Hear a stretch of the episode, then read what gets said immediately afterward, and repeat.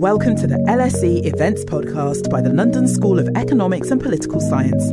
Get ready to hear from some of the most influential international figures in the social sciences. Hello, everyone, wherever you are. Welcome and thank you for joining us uh, on this session on Can Trade Shape Africa's Post COVID Recovery. It's hosted by the Firoz Lalji Institute for Africa as part of the LSE uh, Festival 2022. I am David Luke, a professor in practice at the Lalji Institute for Africa here at the LSE, and I'm chairing this session. I'm joined by a two-person panel who I will briefly introduce as you can find further details on our website. Rebeca Grynspan, UNCTAD Secretary General, is not able to join us today as planned. She is represented by Richard Kozul-Wright, who is Director of UNCTAD's Globalization and Development Strategies Division.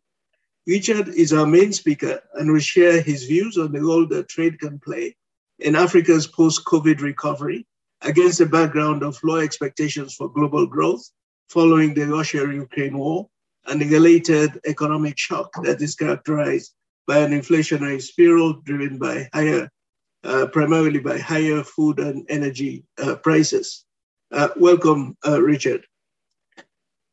Our second panelist is Teniola Tayo, uh, who is an LSE alumna and a researcher at the Institute for Security Studies in Dakar. Most of all, Teniola represents the upcoming African generation whose lives and livelihoods will be shaped by today's policy responses to post-COVID recovery and the current global economic shock. She will provide commentary on Richard's presentation and share her own thoughts on the role trade can play in shaping Africa's response to the recovery, future growth, and economic transformation. Welcome, Teniola. Uh, the event is being recorded. It is on Facebook live stream. For those who wish to tweet about the event, the Twitter hashtag is LSE Festival. Let me say that again. Hashtag LSE Festival as one word. Uh, please use the Zoom Q&A function for your comments and, and questions. Without further ado, I'll give Richard the floor. He will speak for 15 minutes, followed by Teniola, who will speak for 10 minutes. After that, there'll be a brief exchange among the panel as I follow up on, upon some key issues in their respective interventions and invite further comments from each of them. It's my expectation that half of the time we have for this session, about 30 minutes, will be devoted to Q&A, uh, which will allow you, the audience, to interact with the speakers and engage in debate on the issues. So let's get started. And as we do so, I just want to note that uh, early this morning, the, uh, the WTO 12th Ministerial uh, Conference did reach uh, some interesting agreements, uh, important agreements on fisheries, on the TRIPS uh, waiver, although it did not go as far as expected, and a few other areas. I'm sure that Richard and Tenny would want to touch on these as well. So now, Richard, let me give you the floor, and you have um, about 15 minutes. You have the floor.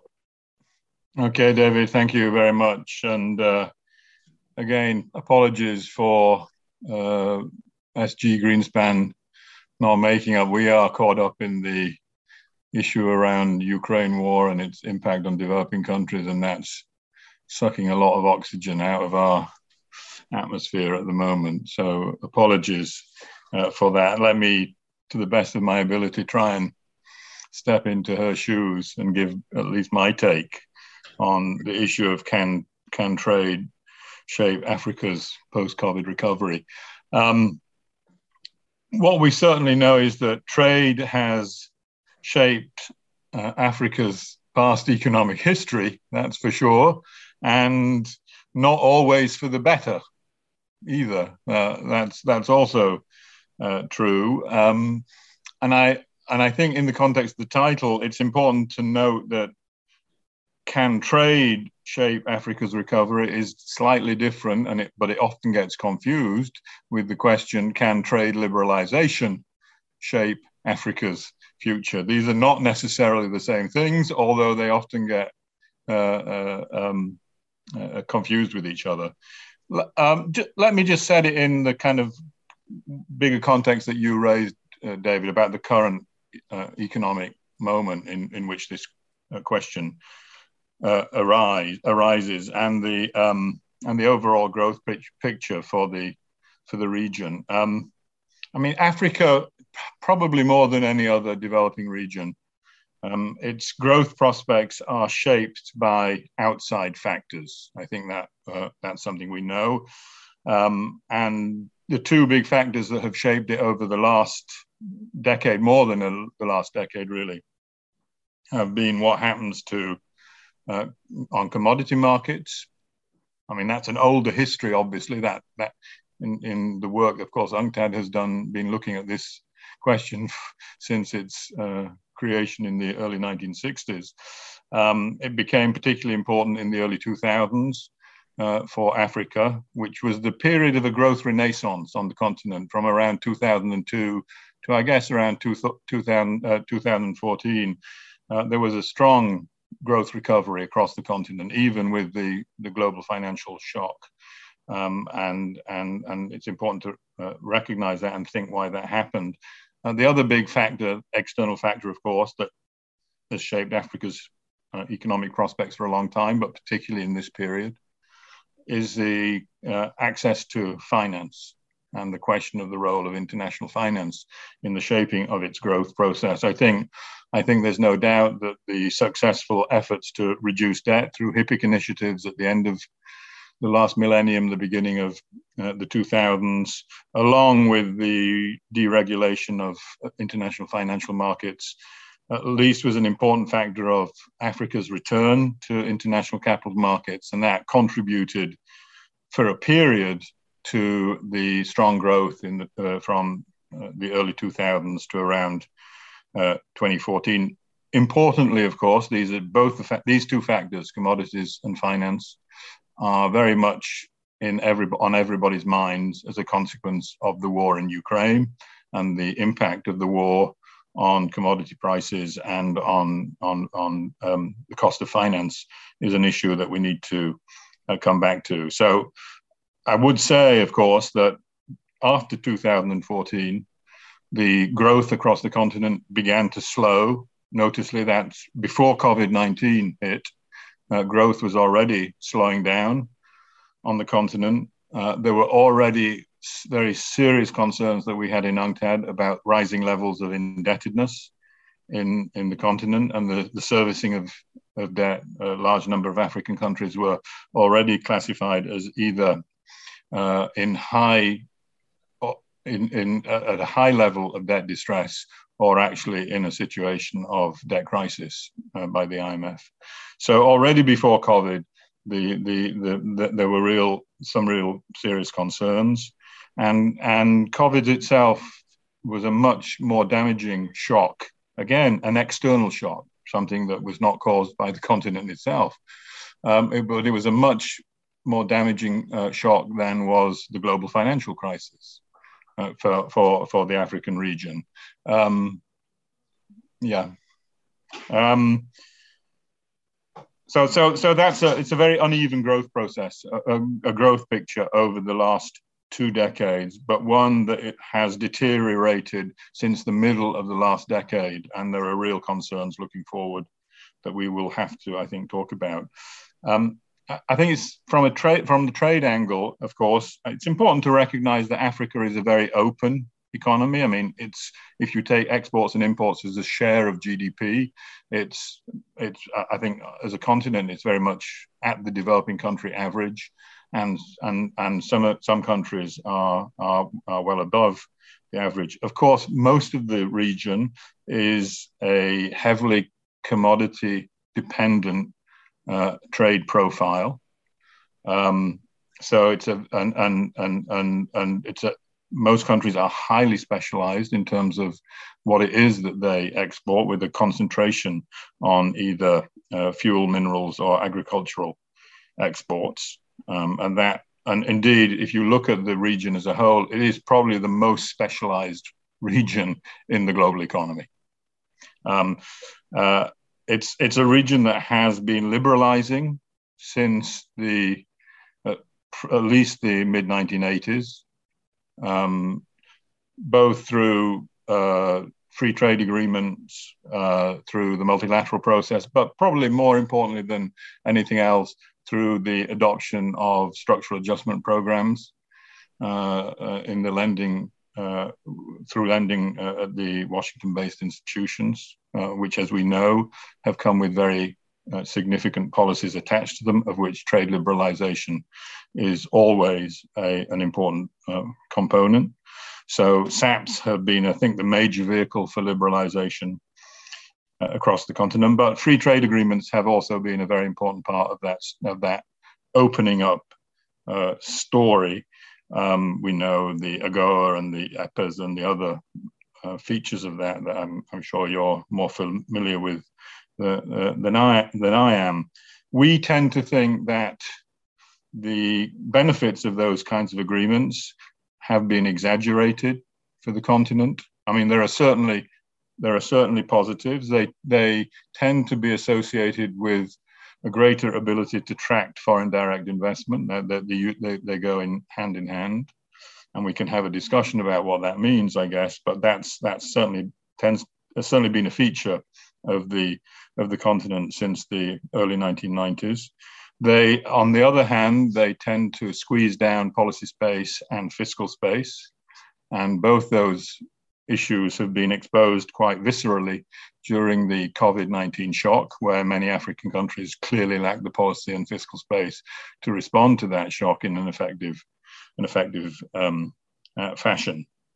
Um, so, so this, so, so I, I guess you know, I think it's very important to emphasize the that that, that dependence on the region uh, of these external factors that have a profound impact uh, through both growth and uh, through through both trade and, and financial avenues on on the prospects um, on, on the prospects uh, uh, uh, looking ahead and that and, and that hasn't and that hasn't changed I think as a consequence of the of the shock of the war in in in Ukraine. Um, I think for us, then the, the, the way we try and get a handle on the question of whether trade can shape Africa's recovery in a positive way, um, uh, looking looking forward, is is to look at. I mean, I, I, guess we we want we look at trade obviously in, in UNCTAD from a developmental point of view. I mean, trade can bring benefits through competitiveness, through increased efficiency, uh, uh, through its links to foreign direct investment. Those are all potentially positive channels. The question, I think, for us is whether it leads to the kind of transformative uh, growth path uh, that we we associated with a long and sustained um, upward improvement in living standards and and well and, and the welfare of the majority of the population.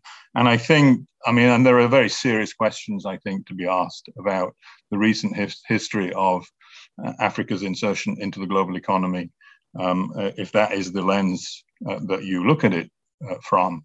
Um, and I think, in particular, the hyper specialization of the continent, although it did contribute to growth in that decade or so, from the early millennium went hand in hand with a two features that we think have uh, are now in a way coming back to haunt the continent and will have a profound impact on whether trade does act in a positive way over the remainder of this decade. The first is the tendency of uh, industrial development to either stagnate or suffer from what we, along with other people, Dani Rodrik and other people, have called premature deindustrialization. That is the loss of uh, uh, industrial capacity at a level of income where the opposite should be happening. And that's a feature across the continent, I think. And we think that's a particularly damaging feature of Africa's growth path uh, over the last uh, couple of decades. And the other feature that we think is associated with some of the um, uh, trends that I've talked about uh, with respect to trade has been a weakening of um, capital formation across the across the continent. That is, investment shares in in most African countries have essentially been stagnant since the middle of the 1980s. They, they've they've rarely. I mean, there are exceptions, of course, but but but in most cases, it's rarely uh, moved above 20 percent of GDP, which we see for countries at, at, the level of income of most African countries, certainly sub Saharan African countries, needs to be significantly higher than that figure.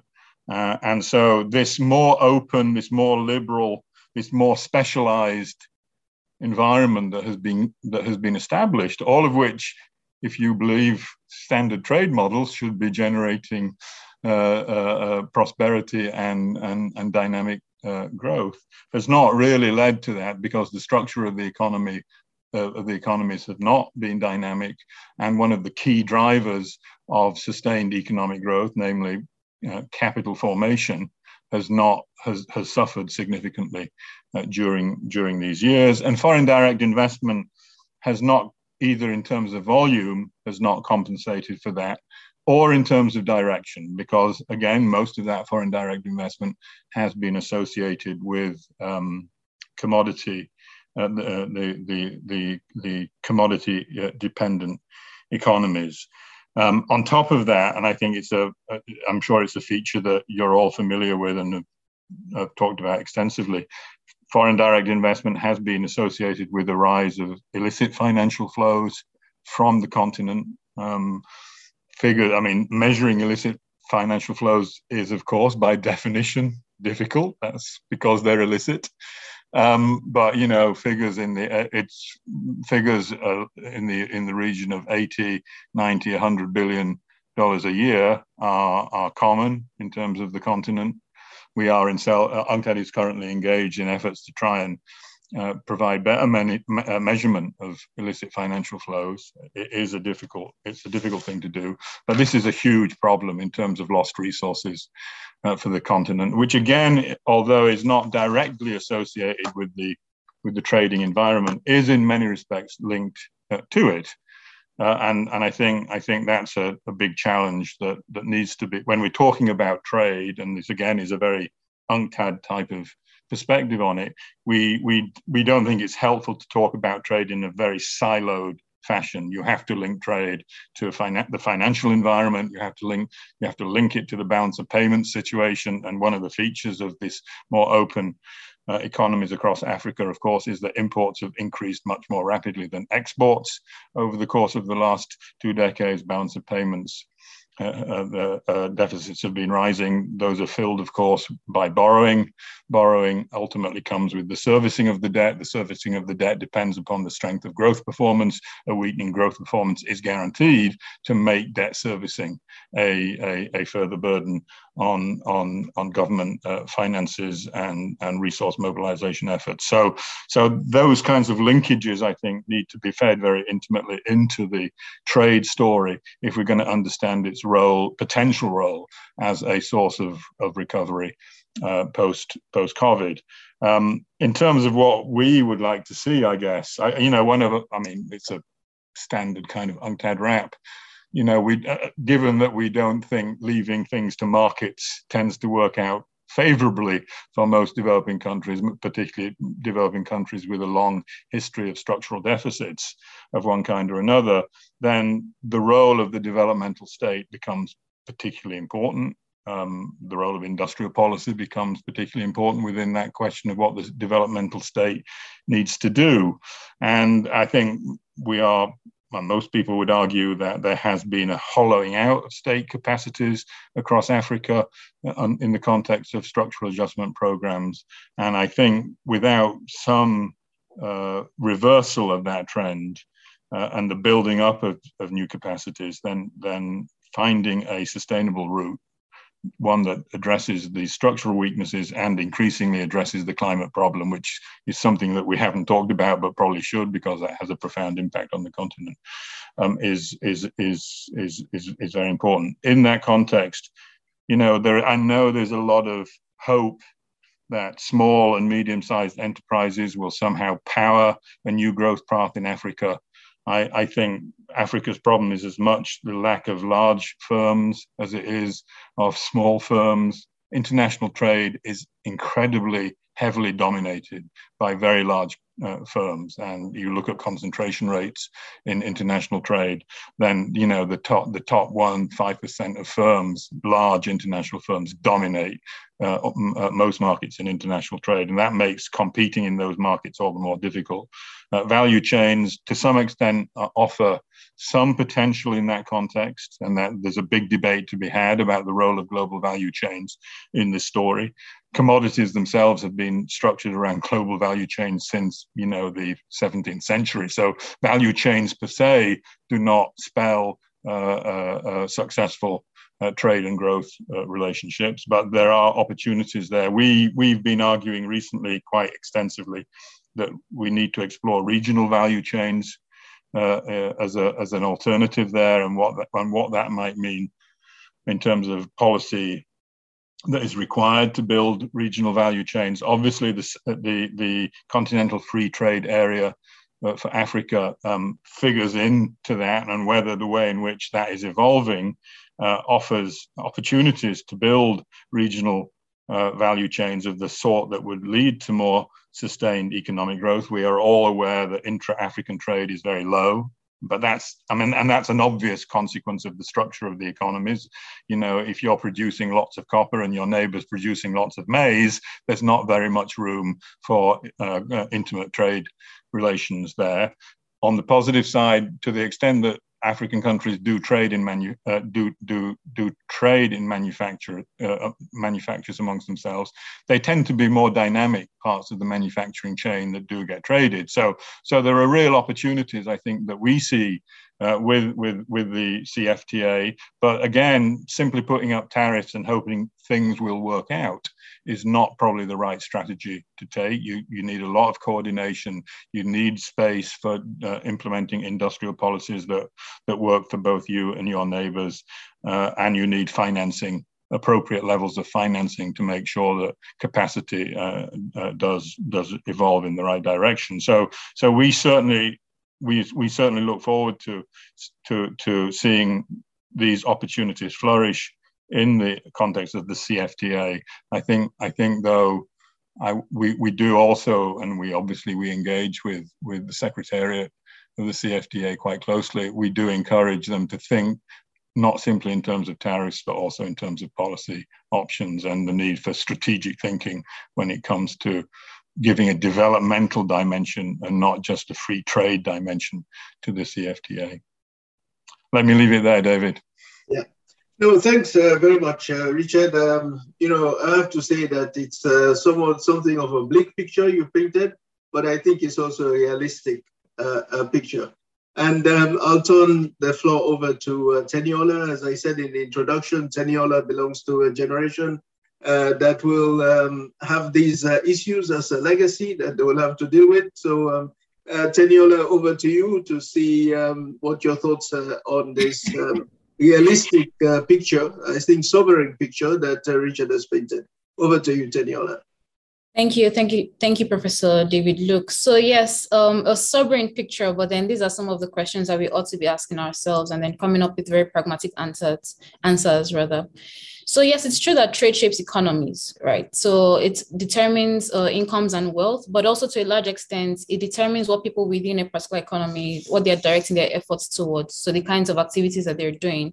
Um, and it's also true that you can only sell what someone will buy from you. So that's the that's the that's the situation that we found ourselves in. So in and I'm glad that um, Richard um, mentioned that.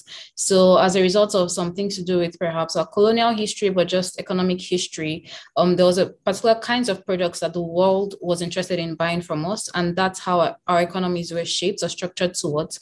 But then also um, the other direction where we were receiving uh, the more uh, higher value manufactured products that um, have closer links to wealth and incomes.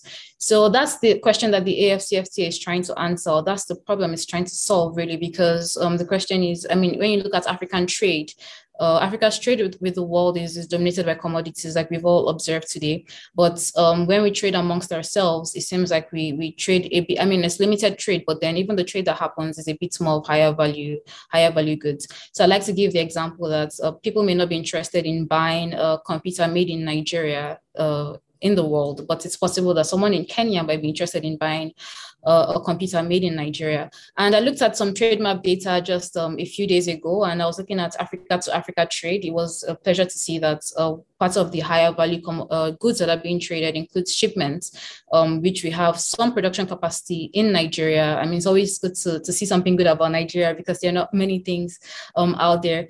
But then um, I'm going to preface my comments really uh, reflecting on the COVID-19 pandemic. And I think that when I when I continue, I'm going to address some of the things that Richard brought up. So really, when I think about the COVID-19 pandemic, I think about it in two ways. I think about inequalities, first of all. So we have uh, income inequalities, we have also health inequalities, but also the vaccine inequalities issues that came up. But we also have things around opportunity and just being ready for, for changes in the economy because you had a lot of reshoring and also people looking for other sources of some goods that at that time uh, Africa wasn't in the best position to respond to. So when uh, other options or alternatives for the supply of some goods were being sought out, we're not able to respond to that because we're not ready.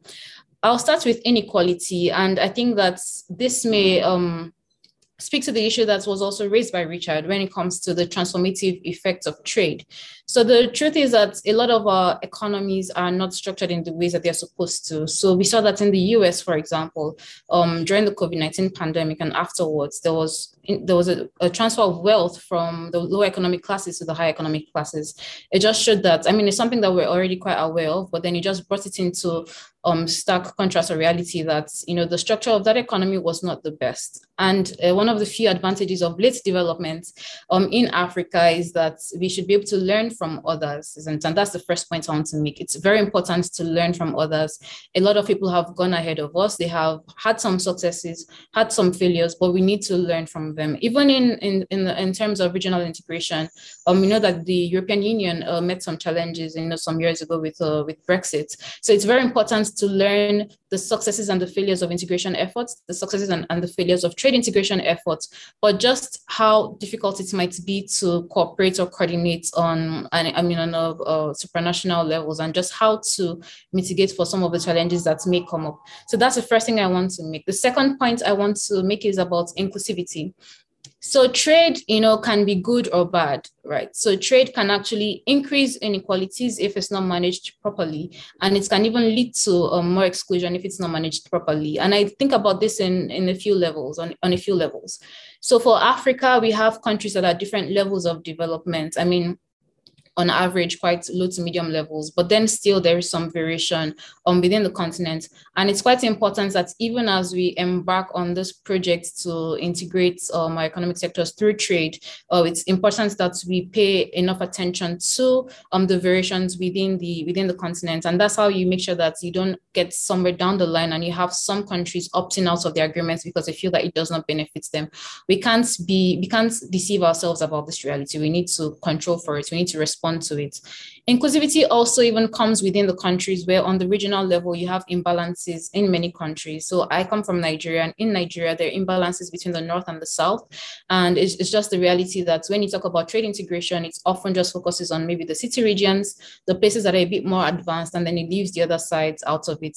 And we've seen a very real repercussion of that in Nigeria, for example. The Boko Haram crisis can be linked directly to social deprivation in parts of the north and how that allowed for the insurgency to emerge and even to be sustained because um, there are not many alternatives for some people in the region. And even now we have another issue, the banditry, which is also linked to the lack of inclusion of particular members of our population into the economic system. So it's very important that um, we think about inclusion in the AFCFTA and it's linked to the issue of, of women and young people. I know people always talk about women and youth, but it's really about how you make sure that the gains of the AFCFTA are not accruing you know, just to the the top more or less, but then they're being um I mean, they're being distributed one way or the other across the continent so that it's actually bringing prosperity and it's actually being transformative. So when you talk about women and youth, I think it's it's a lot about the firms that have been included in the AFCFTA. So we have some some large firms that are better positioned to take to take advantage of agreements like this because they can invest in, in transportation because we have high cost of transportation. But then how do you make sure that even the smaller ones, the SMEs, are embedded in those, like we said, the regional value chains, perhaps, you know, and it's something that we have to be very, I mean, we have to do very intentionally, right? Because it's not going to happen automatically. So we need to really think about inclusion, inclusivity not as an afterthought, but more as a feature. Because one thing that we need very desperately on the continent is jobs. And the only way we can uh, you know create the right kind of jobs in in on the continent is not having jobs as an afterthought. So you think you do trade policy industrial policy then perhaps jobs would also grow. No it doesn't always work like that. We need to be quite intentional about making sure that um, these things are happening.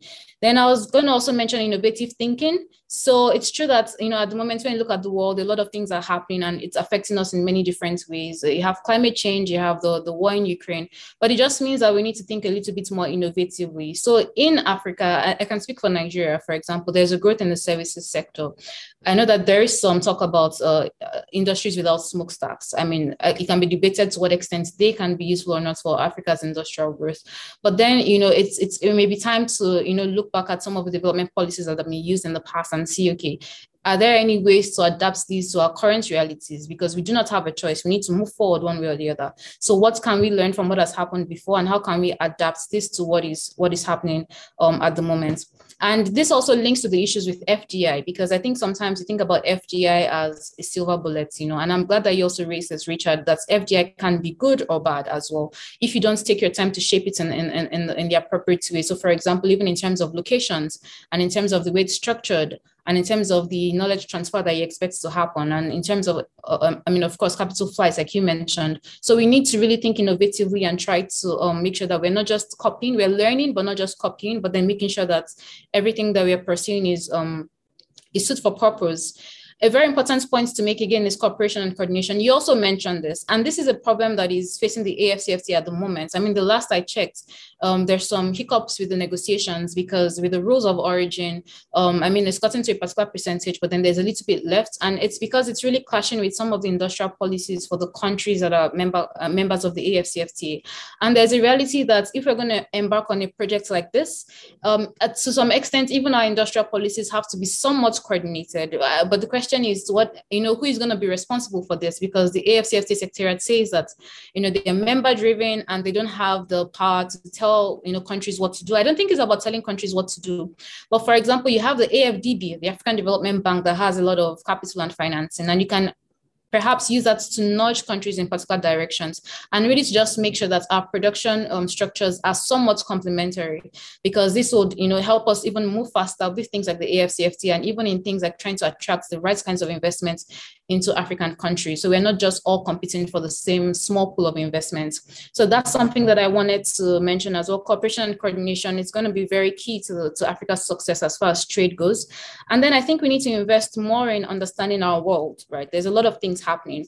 Um, and like you said, we are often quite vulnerable to external shocks, but these things have happened for a long time. The external shocks in, in, in many different ways, commodity prices, or whether it's a war somewhere, pandemic. And I think we need to even get to a point where we're not just reacting, but then we, we we see some of these things even as the as as they're coming. So when the war in Ukraine happened, I mean, there were now some projections about how it might affect Africa. But I think Africa should take or African countries and people like me, perhaps, and whoever is working in trade and development in Africa, needs to take a bit more agency in you know looking ahead and seeing some of these things and figuring out how is this going to affect us, and then making a plan for it. So it doesn't meet us, and then we are scrambling around and trying to figure out what to do. But then really looking ahead. So we know that um, as far as the world goes, I mean, some say power is shifting. I mean, when it comes to capital, you talk about the US and, and China. So we need to understand these actors even better so that we're not just at the receiving end of whatever they are doing, but we are we are we are showing a bit more a bit more agency in the way that we we um in the way that we address these issues. So yeah, these are some of the points that I'd like to raise. You know, as far as um the AFCFT and Africa's recovery from, from COVID goes. It is possible, but like we've all said, there is a lot of work to be done. It's not going to happen by magic or automatically. It's really about investing the resources and being very strategic and innovative, making sure that we're including everybody and then really um, iterating as we go and just adjusting as we go. Um, I mean, so that we can have the, the objective of prosperity for all, you know, shared prosperity on the African continent. Thank you. Uh, thank you very much uh, for that, uh, uh Tenny. Um, uh, I think you've complemented Richard very well um, in terms of um, your um, diagnosis of the issues. you have been just as realistic as Richard has been. I think you're both looking at um, intra-African trade and its um, potential for dynamism as, as, as, a pathway forward. But you both are also being realistic in saying that that won't happen automatically through um, the AFCFTA or any such um, uh, initiative. There has to be intentionality, there has to be the complementary policies and, and so on.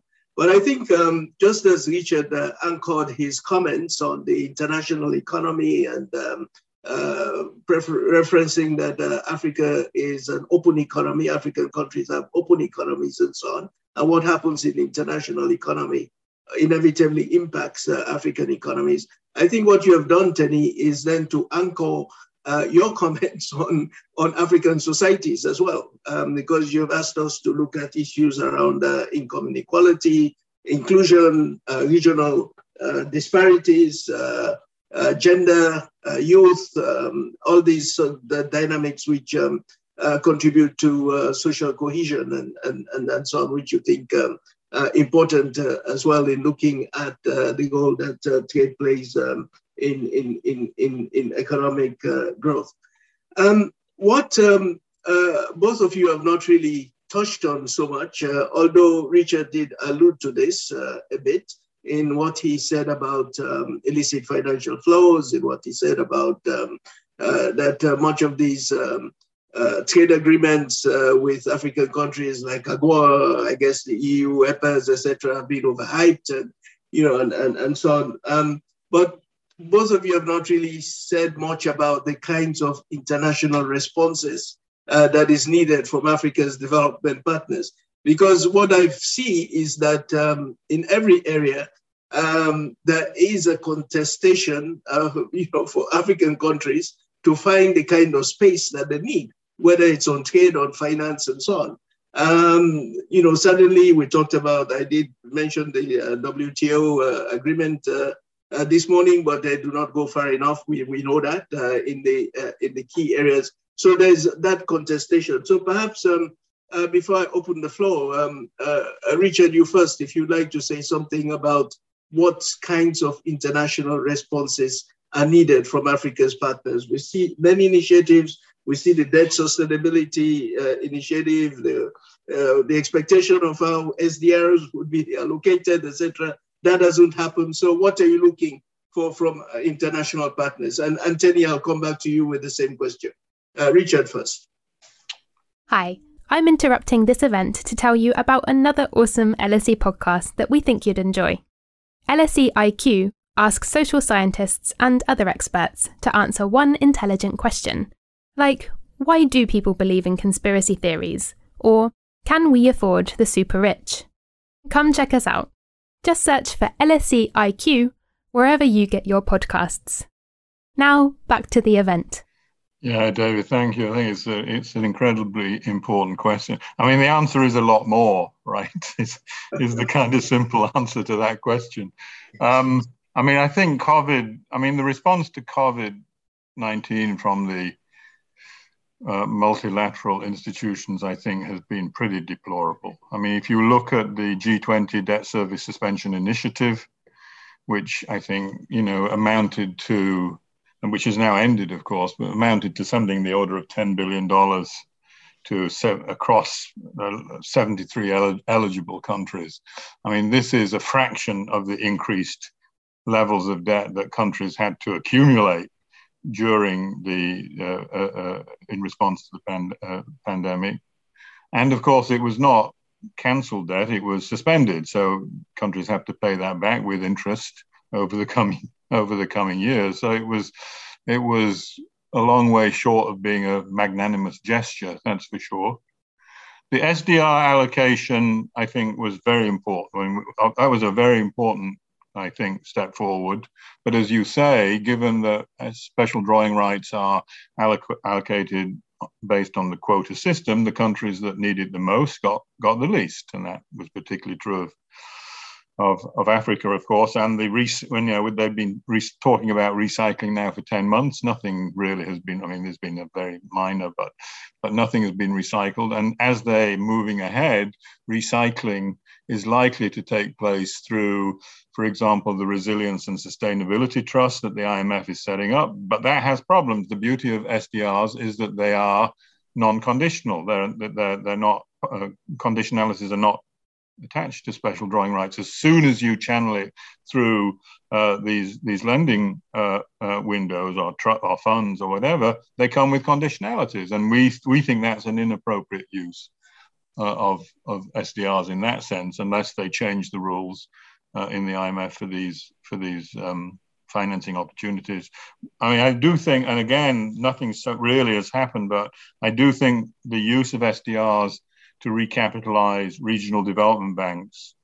Uh, and, and there's an and the African Development Bank has been very strong on this actually, and, and, and very clear about the opportunities that would provide them is is something we support uh, very strongly, and I think more of that needs to be uh, uh, uh seen. Um, so so so the financing side of it really fell uh, significantly short, and of course on the vaccine front, you know that was that that has proved to be a, a disaster. You know the, the this mechanism, the COVAX mechanism, really clearly was not fit for purpose on the scale that we we, we confronted with with the COVID vi- virus. Um, and and I, you know, obviously it's early. I, I haven't looked, I haven't seen the final outcome, David, of the WTO. They agreed it at five o'clock this morning after after you know long and utterly non-transparent negotiations. So, so we haven't really had time to absorb it yet. But all the signs are that is that the this is this is not this is not a waiver that is going to help countries either now with COVID nineteen or more importantly with with future uh, pandemics that are certainly. Uh, uh, going to come as well, so or, or or to deal with similar issues in the context of the climate crisis and the need of access to appropriate technologies to do. So, so I think that that looks pretty disappointing.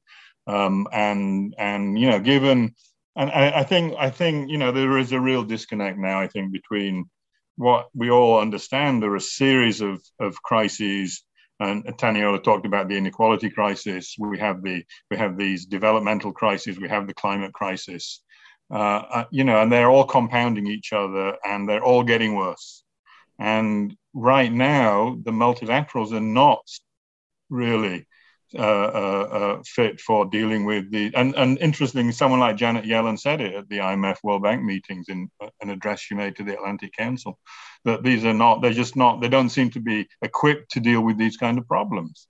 Uh, uh, and I, I, think that's true. And, and I think the need, I don't think, I think we need a much more, I mean, you know, I've I put out a short book recently on, on calling for the a case for a new Bretton Woods, um, and and and I think I think we need we can't tinker our way through the kinds of problems that we face now. We need a very serious reform. I, I agree with Teniola, and it's a good, it's an important point you know the opportunities for south-south cooperation not just in, ter- in terms of sharing experiences which i think are important but also new mechanisms both on the trade front and the financing front. We've already seen some of those on the financing front new financial institutions like the like the new development bank and, and others. But i think scaling up some of these south-south arrangements i think is a big challenge for the developing countries moving forward and i think there are real opportunities and I think they need to do it because I'm not convinced, I'm sorry to say, that the multilaterals will actually step up to the plate in terms of the scale of the problems we face.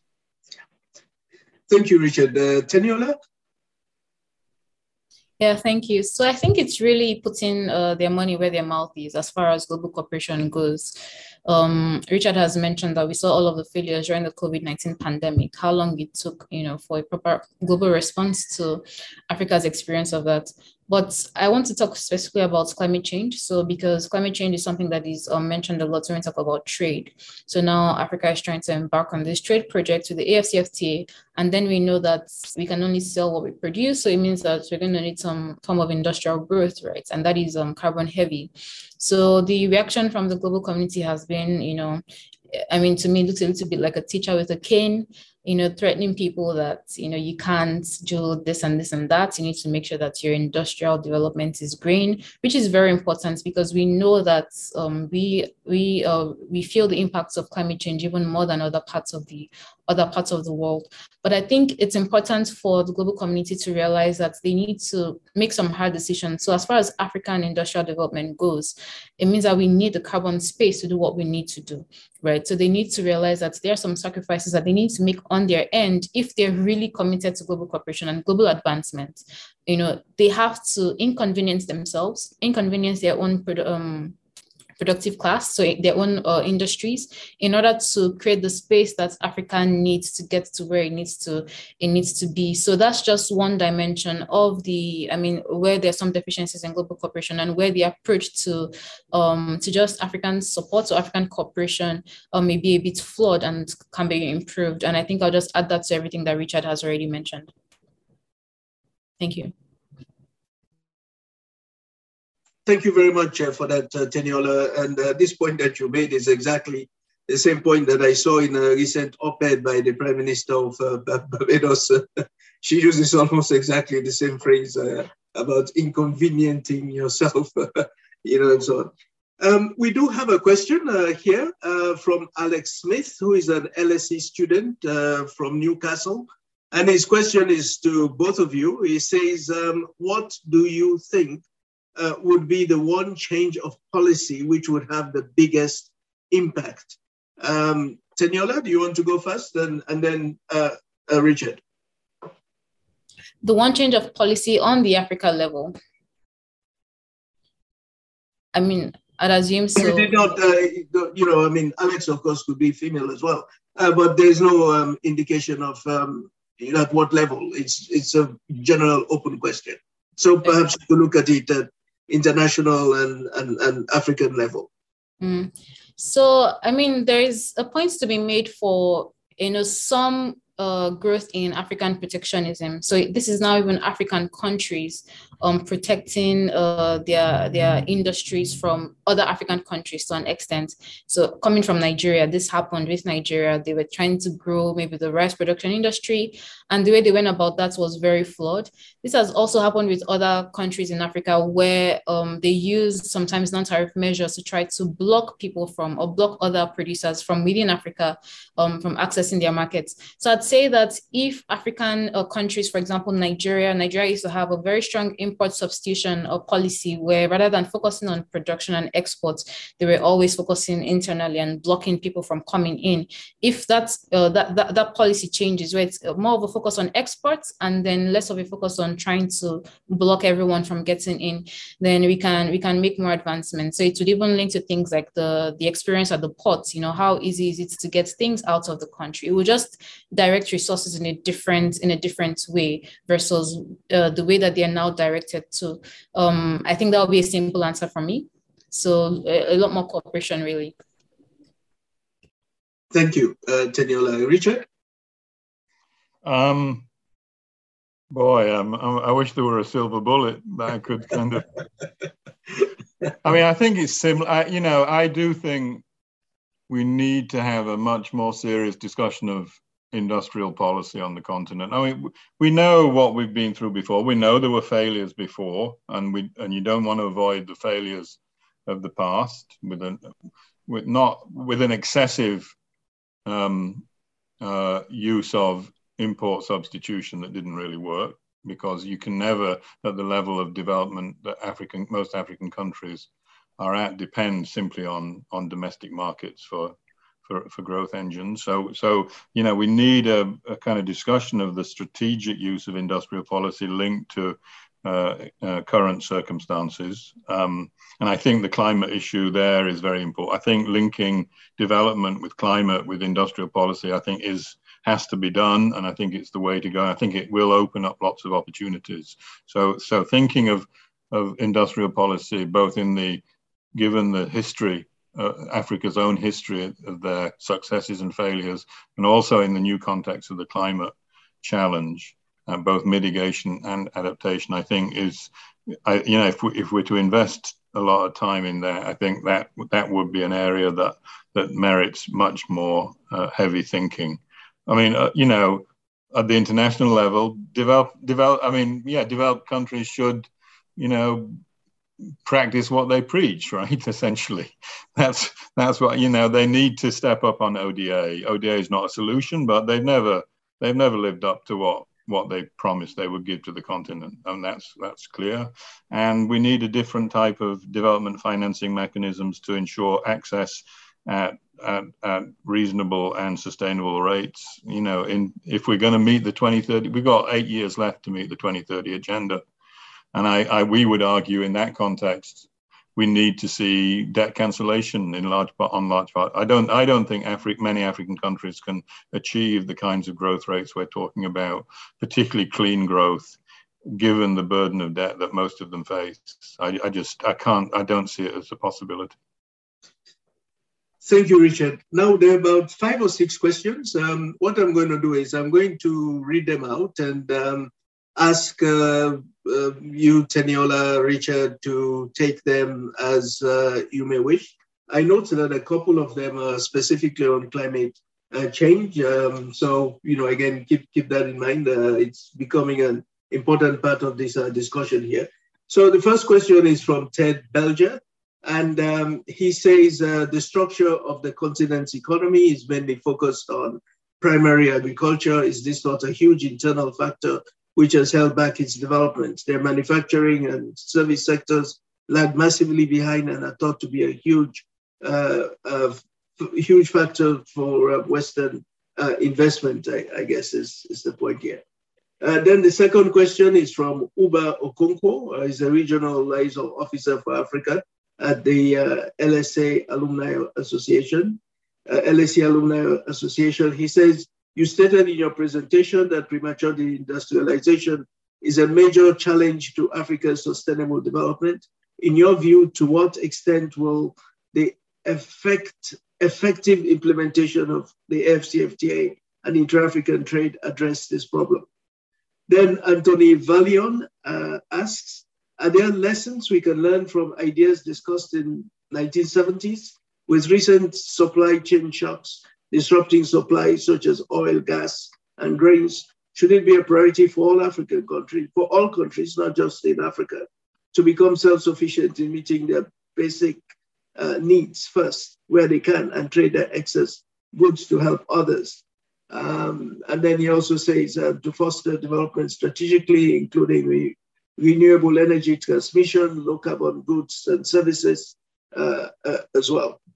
Then Craig Stock asks, in the face of increasing climate shocks to African agricultural output, to what extent do you see trade policy as important for future food security in, in Africa, particularly in the light of the risks of trade as highlighted by the loss of uh, Ukrainian imports? Then Hannah Getachu asks, um, my question is, what ways can AFCFTA advance Africa's climate agenda?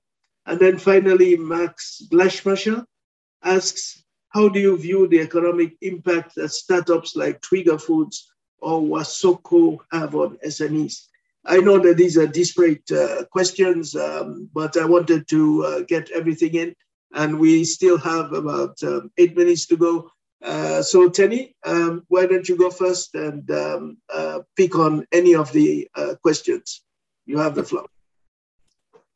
Thank you. So there was a question on commodities and I mean, what role they may be able to play or not in industrial development. And I'd say that, I mean, there is some research on even when as a country perhaps you your exports are focused on commodities you can attempt to move up in the commodities value chain. So you can even try to add more value to whatever it is. Um, if for example if it's an agricultural produce you can look more at you know adding processing to, to whatever you're doing to that. And it's usually uh, an easy enough place to start from versus trying to create entire new industries. So while commodities have really put um, african economies in a tough position, they still have opportunities that can be explored, you know, as far as moving up the value chain goes, as far as increasing complexity in their production goes, uh, because you already have obviously the raw material and you don't have to bring it from anywhere. Um, the AFCFTA and industrialization, I think, you know, it's really about, so the AFCFTA, I, I, like to remind people that the AFCFTA is not about Africa just deciding that they want to trade, um, African countries deciding that they only want to trade amongst themselves. It's the reality that the world is only is at the moment is um, not very interested in buying certain things from African countries. But perhaps if African countries start by trading those things amongst themselves, they will grow their capacity in such a way that they'll become more competitive um, on the on the global platforms or in, in global trade. So the end goal is still global trade, right? But the AFCFTA as a starting point. So that's linked to industrialization because when you start to trade um, higher value goods, when your industries grow, then you sort of like, I mean, it's supposed to be about structural transformation and just taking your economy away from the lower value um, production to higher value production because you get more for, for higher value goods than lower value goods and they are more competitive um, in those markets. So that's a link between the AFCFTA and industrialization in Africa self-sufficiency in production i don't know because i mean it'd be good to hear from richard about this but uh, i mean in, in in the current day or in, in the modern modern era i'm not sure there are many countries that can produce everything that their citizens need. I think that's going to be quite difficult. So it's really about, I guess, it's about having um flexible uh, sometimes supply chains, knowing that I mean having several options. So for example, if it was possible when there's something going on somewhere, you can switch to another place, then things might have been a little bit easier. So it's just about increasing everyone's capacity, really, because if Africa was producing at the level that it ought to be, um, even the world would have more options as far as trying to redirect um, demand and supply um, for some of the, the, the things that we need. Um, climate change, trade policy, and food security very important because some of my work even um, focuses on the Lake Chad Basin where the Boko Haram crisis is, is domiciled. And in the Lake Chad Basin, you see a combination of both insecurity and food security and climate change. So food security in, in, in the sense that both climate change and insecurity have affected the ability of farmers and even fishers to access their grounds. And then that is even uh, affecting trade because there was a lot of trade in the Lake Chad Basin. The Lake Chad Basin is Nigeria, Chad, Niger, Cameroon.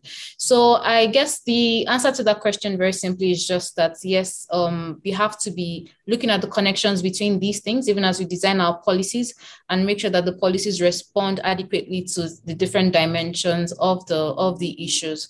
So um, that's what I'd say on that. The AFCFTA and the climate agenda just back to my point on late development. So with the AFCFTA, African countries are at a starting point of trying to begin to grow their economies, grow their economic structures in a particular direction. It will benefit us in the long run if um, the building blocks are the right kinds of building blocks. So if we, we, I mean, if we have the right kinds of policies, I mean that um, our industrial growth is a bit more sustainable so we don't run into issues somewhere down the line. So I'd say that that's the link between the AFCFTA and uh, I mean the climate agenda. We just have an opportunity that some other so, so for some other parts of the world now they have to really like go back and start redoing things, but we are at the starting point in in, in many respects. So we have an opportunity to do things right um now because I mean even if you forget the world, it, it's also about about us and the effects of climate change on, on our people. Thank you. Yeah, thank you, Teniola. Uh, Richard? Yeah, I think underlying a lot of these questions, I mean, you know, what all African country, or any country really has to do at that level of development is to raise its productivity. Productivity is a very key concept in this story. Um, uh, but you, you know, you, and, and it's a source of of rising incomes and and and and, and growing uh, gr- growing uh, employment opportunities if it's done properly. Because if it's not done properly, of course, r- rising productivity can come at the expense of jobs. And as Teniola rightly pointed out, jobs is one of the big issues across the continent. In in workforces that are highly informal and therefore low productivity, the key challenge is to get people out of that informal uh, sector and into more formal work, which which is higher productivity and better paying. And that's that really is, a, and that's true in agriculture as much as it's true in the urban economy uh, as well. So you know, and and you and you can only square that kind of circle, of course, if you have a growth rate that is is reasonably high. I mean, you, you to have rising productivity with uh, rising employment, you need strong growth. Um, and and of course, in the world that we're talking about, that growth we want to be green growth, or you know, it needs to be fueled by a different kind of energy system than the one that we've seen uh, uh, lead to rising uh, wealth in the in today's advanced economies. And and you know and and that's that's the challenge. And it's a big cha- it's a huge challenge. I, you know i don't think we should underestimate the size the size of that challenge um, and the need for international support from to do it properly. I think that I think again emphasizing that international dimension you raised, David, is is is critical if this is going to happen in a way that doesn't reinforce inequalities, that doesn't you know lead to the polarizations that we've seen uh, in in recent years. Um, and I, I mean, I think the CFTA, you know, off, offers opportunities. Of course, I think it really does, but it's not automatic. Uh, you know, it, it, it needs it needs to be strategic and it needs to be coordinate. I mean, it needs to be real coordination, and those pose not just um, uh, logistical problems, but, but political problems that, that still need to be overcome. Um, and but I think I think I think that's the I think I think it's the the right way to go. Um, and and and you know I think I think we just have to, it just requires a lot of strategic thinking and it does require an effective secretariat. I think I think there is an attempt now to create a secretariat linked to the CFTA. I do think that's important because these issues have to be coordinated. Just just on the trade policy, you know, we worry a lot that the kind of direction that the advanced economies are going, and I think we've seen that in the WTO this week, are not necessarily going to make life easier when it comes to food security or climate uh, change in, in developing countries. The, the, the idea of a carbon border adjustment mechanism, which is coming down the road, is going to make uh, some meeting some of these structural challenges all the more difficult for developing countries, unless again it comes with appropriate financial compensation because the, the, dirty industries have already gravitated to the south. That's just a fact. You know, that's why the north thinks it's doing a good job itself because it's got it's outsourced carbon intensive activities to developing countries and then complains about developing countries actually producing uh, uh, increased emissions. I mean, yeah, I mean, this is classic hypocrisy, really. But but if we're going to deal with that problem properly, we need financing to, to, to ensure that developing countries can, can make the adjustment without uh, reinforcing the, the divisions and, and tensions that already exist. And so I, I think I think it's very important that African countries and African policymakers not only worry about what happens in the CFTA, but also worry about the direction that the multilateral trading agenda uh, will be going over the next. I think what happened this week was essentially kicking the can down the road, David. I, don't think they solved any problems at all. I think they essentially kicked the can down the road, uh, and and and African policymakers need to have a very clear idea about where that road is going if if they don't want to get screwed in the process. No, um, you're quite right. Uh, some key issues were left to 2023. Uh, we remains to be seen uh, dealt with uh. But um, I think we have come to the end of our time, and my uh, thanks to uh, our speakers, uh, Richard and Teniola, and to you, the audience, for joining this um, uh, event, and especially to um, uh, those in the audience who uh, sent in questions and comments. Now, please feel very welcome to join future LSE events on Africa, both online and in person, if possible. please also be on the lookout for our new book, to be published early next year. The title is Africa Trade Policy Review 2023 How the Pandemic Impacted African Trade from the Trade Program at the Lalji Institute for Africa. And this uh, book will discuss many of the issues covered um, in this uh, session. So, once again, my thanks to all. And uh, I think it's been uh, a great discussion, uh, many insights, and I'm sure that uh, many have taken away important points to think about. So thanks to all and um, wishing you uh, a great rest of the day. Thanks. Bye. Yeah. Thank you. Okay, thanks. Thanks. Thank you for listening. You can subscribe to the LSE Events Podcast on your favourite podcast app and help other listeners discover us by leaving a review. Visit lse.ac.uk forward slash events to find out what's on next. We hope you join us at another LSE event soon.